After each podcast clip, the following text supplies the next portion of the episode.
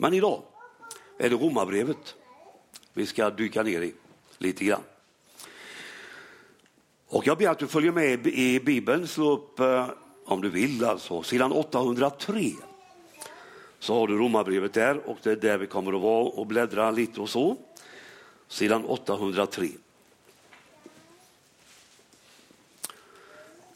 Romarbrevet är det brev som finns först bland breven i Nya testamentet. Det betyder dock inte att det är det första brevet som skrevs. Det äldsta brevet är första Thessalonikerbrevet. Och det skrevs omkring år femtio. Och Romarbrevet skrevs omkring år femtiosju. Och då var Paulus i Korint. Och han var på sin tredje missionsresa när han skrev det brevet. Vi ställer frågan, vem skrev Paulus till? Nu ska vi bara släppa in våra dopkandidater här med.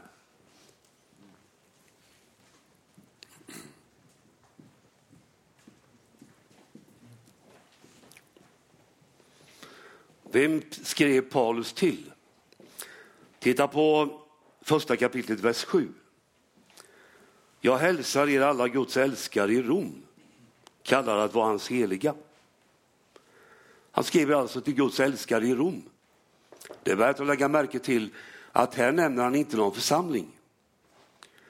Och det kan bero på att det inte fanns någon församling som täckte hela Rom. Men att det, fanns, det finns ju husförsamlingar.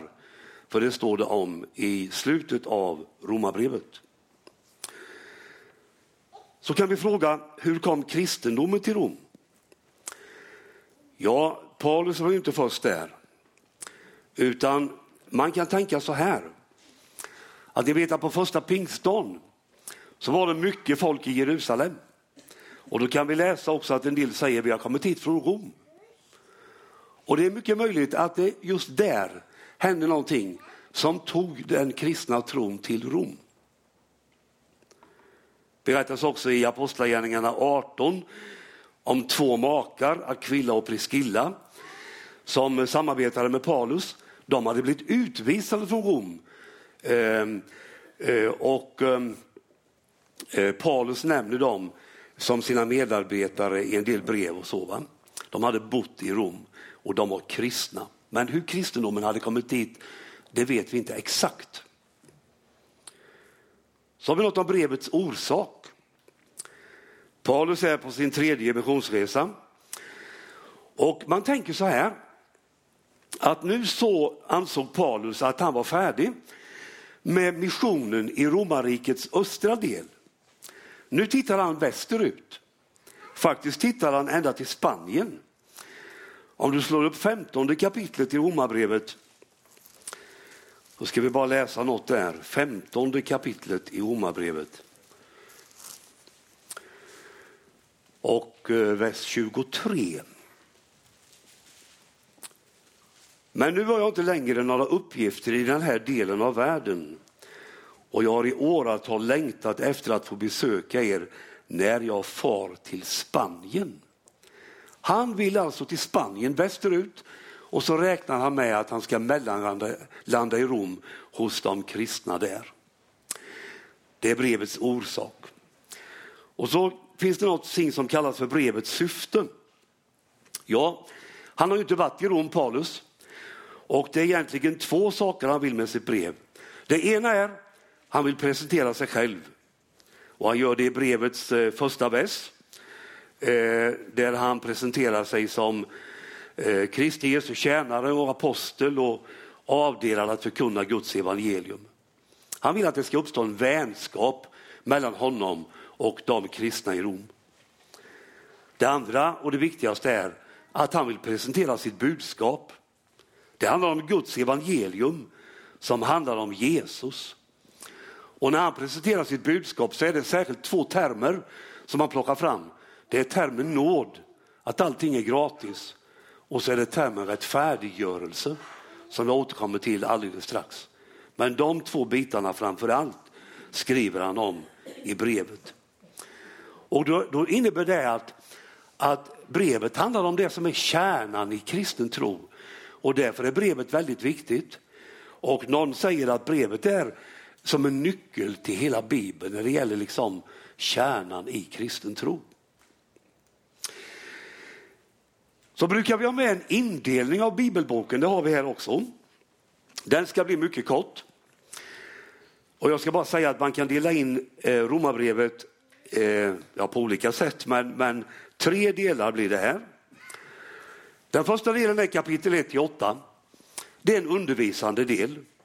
Alltså mycket om nåden, tron, rättfärdigheten, dopet, den heliga ande. Och så har du kapitel nio till elva. Och det handlar egentligen om judarnas situation. Alltså de hade ju i det här läget när detta skrevs, med några få undantag, sagt nej till Jesus och frälsningen. Och detta smättar Paulus så till den grad. Så han, när han skriver här så skriver han ord som man undrar, menar han vad han skriver egentligen? Följ med till nionde kapitlet ska du få se. Så läser vi bara tredje versen där. Då tänker du på Paulus smärta nu för sitt eget folk. Han säger så här: jag skulle önska att jag själv fördömdes och skildes från Kristus, om det kunde hjälpa mina bröder och stamfränder. Alltså sug på den. Sug på den. Menar han verkligen vad han skriver? Eller vad menar han? Det var en grov indelning av Romarbrevet. Så kommer vi till det som är temat som vi har skrivit i programblad och så. Pärlor i Romarbrevet. Och nu kommer vi att bläddra lite. Och det blir lite bibelversar här. Och en del är kända av oss och så. Och när vi kommer till de här bibelversarna så kommenterar jag en del. Och därför blir den här söndagens minipredikan nu. Lite spridda skurar blir det. Vi börjar första kapitlet. Vers sexton och sjutton. Här har vi centrala versar nu. sexton och sjutton. Paulus skriver: jag skäms inte för evangeliet. Det är en Guds kraft som räddar var och en som tror. Juden främst men också greken. I evangeliet uppenbaras nämligen en rättfärdighet från Gud genom tro till tro. Som det står skrivet: den rättfärdige ska leva genom tro.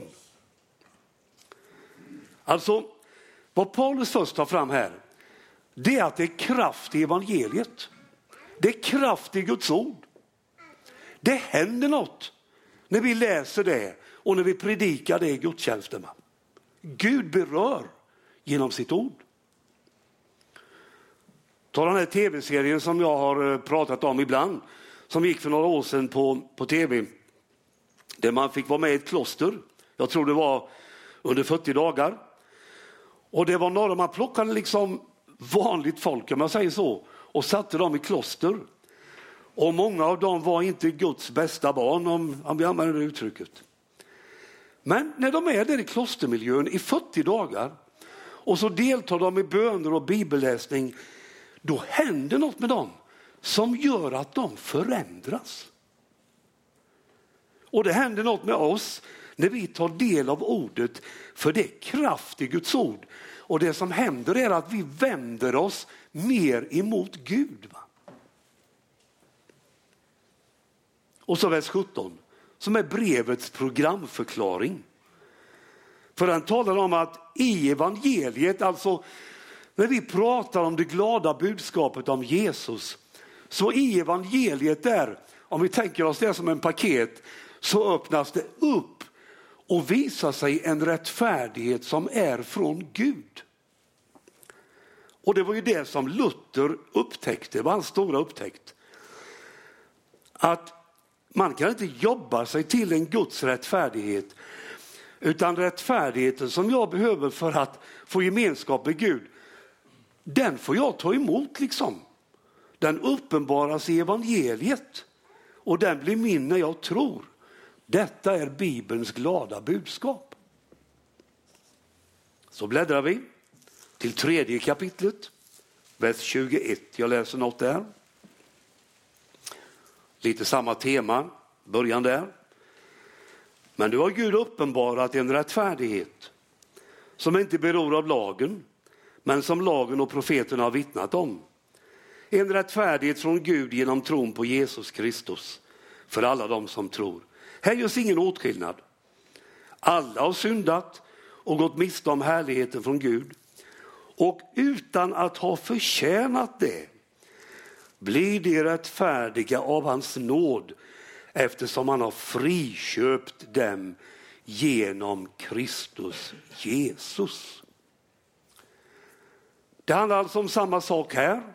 En rättfärdighet som vi får ta emot. Alla har syndat, läste vi.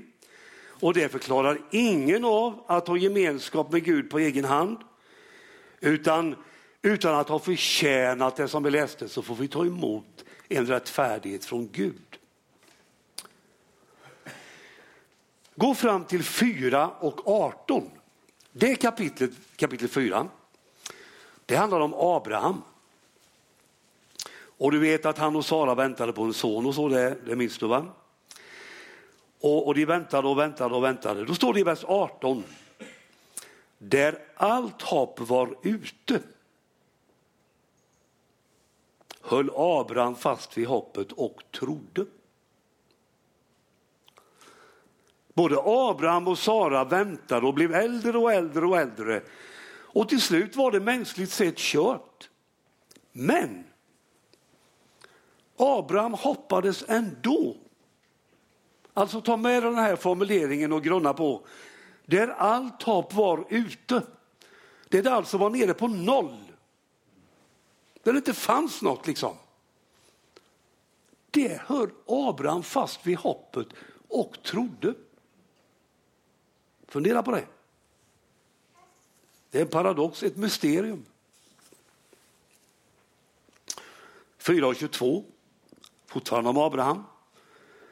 Därför räknades han som rättfärdig. Jag vill bara stryka under att Abraham blev rättfärdig därför att han trodde. Inte för att han gjorde. För att han trodde. Femte kapitlet. Jag tar vers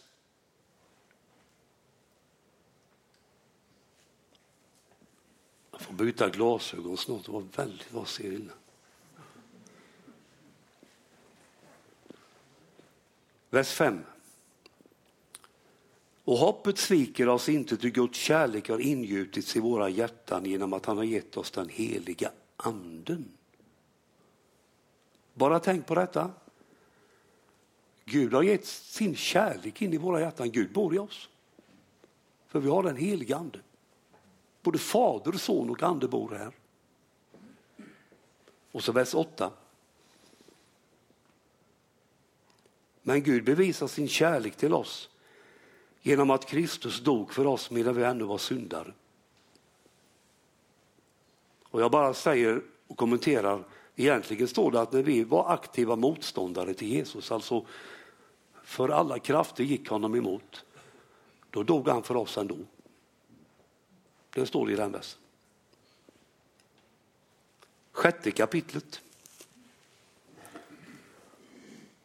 Vers tre. Vi har lyssnat till lite idag här förut. Vet ni då inte att alla vi som har döpts in i Kristus, Jesus, också blivit döpta in i hans död? Genom dopet har vi alltså dött och blivit begravda med honom för att också vi ska leva i ett nytt liv, så som Kristus uppväcktes från de döda genom Faderns härlighet. Detta är Nya testamentets viktigaste text om dopet, som säger att dopet förenar oss med Jesus fullständigt. sex och tjugotre. Syndens lön är döden, men Guds gåva är evigt liv i Kristus Jesus vår Herre. Lägg märke till orden lön och gåva. Var får du lön? Var får du gåva? sju och nitton talar om den kamp vi har att kämpa som kristna. Här känner vi igen oss. Det goda som jag vill, det gör jag inte. Men det onda som jag inte vill, det gör jag. Paulus hade samma kamp som vi. Åttonde kapitlet. Och här bara läser jag i princip rakt av. Åtta och ett. Nu blir det alltså ingen, det är pärlor det handlar om nu så ni inte glömmer det. Nu blir det alltså ingen fällande dom för dem som tillhör Kristus Jesus. Åtta och sexton. Anden själv vittnar tillsammans med vår ande om att vi är Guds barn. åtta och tjugosex. På samma sätt är det när anden stöder oss i vår svaghet. Vi vet ju inte vår bön egentligen bevara, men anden vädjar för oss med rop utan ord. åtta och trettioett. Om Gud är för oss, vem kan då vara mot oss? åtta och trettiofyra.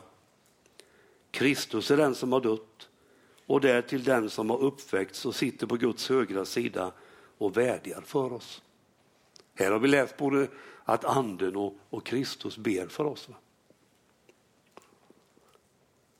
Sen i slutet på kapitlet har du detta att inget kan skilja oss från Kristi kärlek. Inte någonting. Gå till tionde kapitlet. Bara citerar sådana här pärlor. Vers nio och tio. Ja, med din, du med din mun bekänner att Jesus är Herre. Och i ditt hjärta tror du att Gud har uppväckt honom från de döda, ska du bli räddad. Hjärtats tro leder till rättfärdighet och munnens bekännelse till räddning. Kapitel tolv. Vers två. Anpassa er inte efter denna världen, utan låt er förvandlas genom förnyelsen av era tankar. Tolfte kapitlet, vers fem. Det handlar om församlingen. Var för sig är vi lemmar för varandra. Och jag tar elfte versen också. Slappna inte i river. Håll er brinnande i anden, tjäna Herren.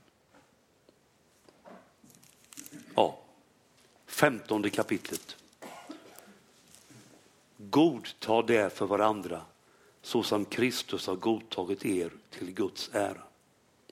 Liten kommentar där. Godta varandra. Ibland har vi lite svårt för det kanske. Vi jämför oss, hittar fel, ger kritik. Men Kristus har godtagit oss. Även om vi inte är Guds bästa barn alltid. Han har godtagit mig och han har godtagit dig. Och det är så stort. Så det finns egentligen ingen anledning att vi inte ska godta varandra. Det var några pärlor i Romarbrevet. Och ska du välja ut ett kapitel i Romarbrevet som sjuder av liv, då ska du läsa kapitel åtta. Kapitel åtta.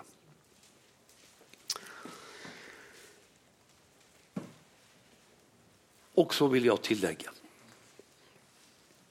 Vi har pratat om rättfärdighet. Att det är något som Gud ger oss. Att allt blir okej med Gud. Vi har gemenskap med honom. Vi får ta på oss den där rättfärdigheten och så. Och allt är bra liksom. Men lyssna nu. Det är grunden. Det är tryggheten i det kristna livet. Det är det stabila att stå på. Det är där jag är barn till Gud. Det är där jag kan vila. Men, jag märker till att du, du hör att jag sa att vi kan vila där. Men det får inte bli en kudde så vi somnar. För grejen är att det finns ett spår till. Det är med detta som grund som vi ska försöka följa Jesus. Det är ju nu, när vi har landat där, som man liksom ska påverka våra liv på riktigt, va? Det är dags att se hur Jesus gjorde och försöka likna det. Jag tror du håller med mig. Att Jesus gjorde skillnad för människor och sin omgivning. Och jag tänker så här. I både med våra förtjänster och allt det vi misslyckas med. Så vi kallar det samma sak. Vi kallar det att göra skillnad. Att vara ett alternativ till det livsmönster som ofta levs idag. Att försöka visa hur skulle Jesus hantera detta? Med min tid och med jobbet och semestern och vilodagen och pengar och relationer och hela mitt liv liksom. Som sagt, jag tänker vi är kallade att göra skillnad. Kallade till efterföljelse. Och det är ju det som är det kristna livets stora utmaning liksom. Att vara ett alternativ. Och jag tror att utan det alternativet så missar vi vår kallelse. Och jag tänker, detta är en spännande utmaning. Men hela tiden. Med basen som grund och trygghet. Jag är rättfärdig. Jag är Guds barn. Tack vare Jesus. Satt i ett sammanhang här, häromdagen, i samtal häromdagen när vi var inne på detta. Och han som satt mitt mot mig, han sa så här. Om man är vi misslyckas så, det är ju bara att börja om igen. Att grunden har vi liksom. Vi kan vara säkra det. Eller den där munken som jag brukar citera ofta. Var det någon som frågade en munk, vad gör det där klostret hela tiden egentligen? Då sa han så här. Vi faller och vi reser oss igen.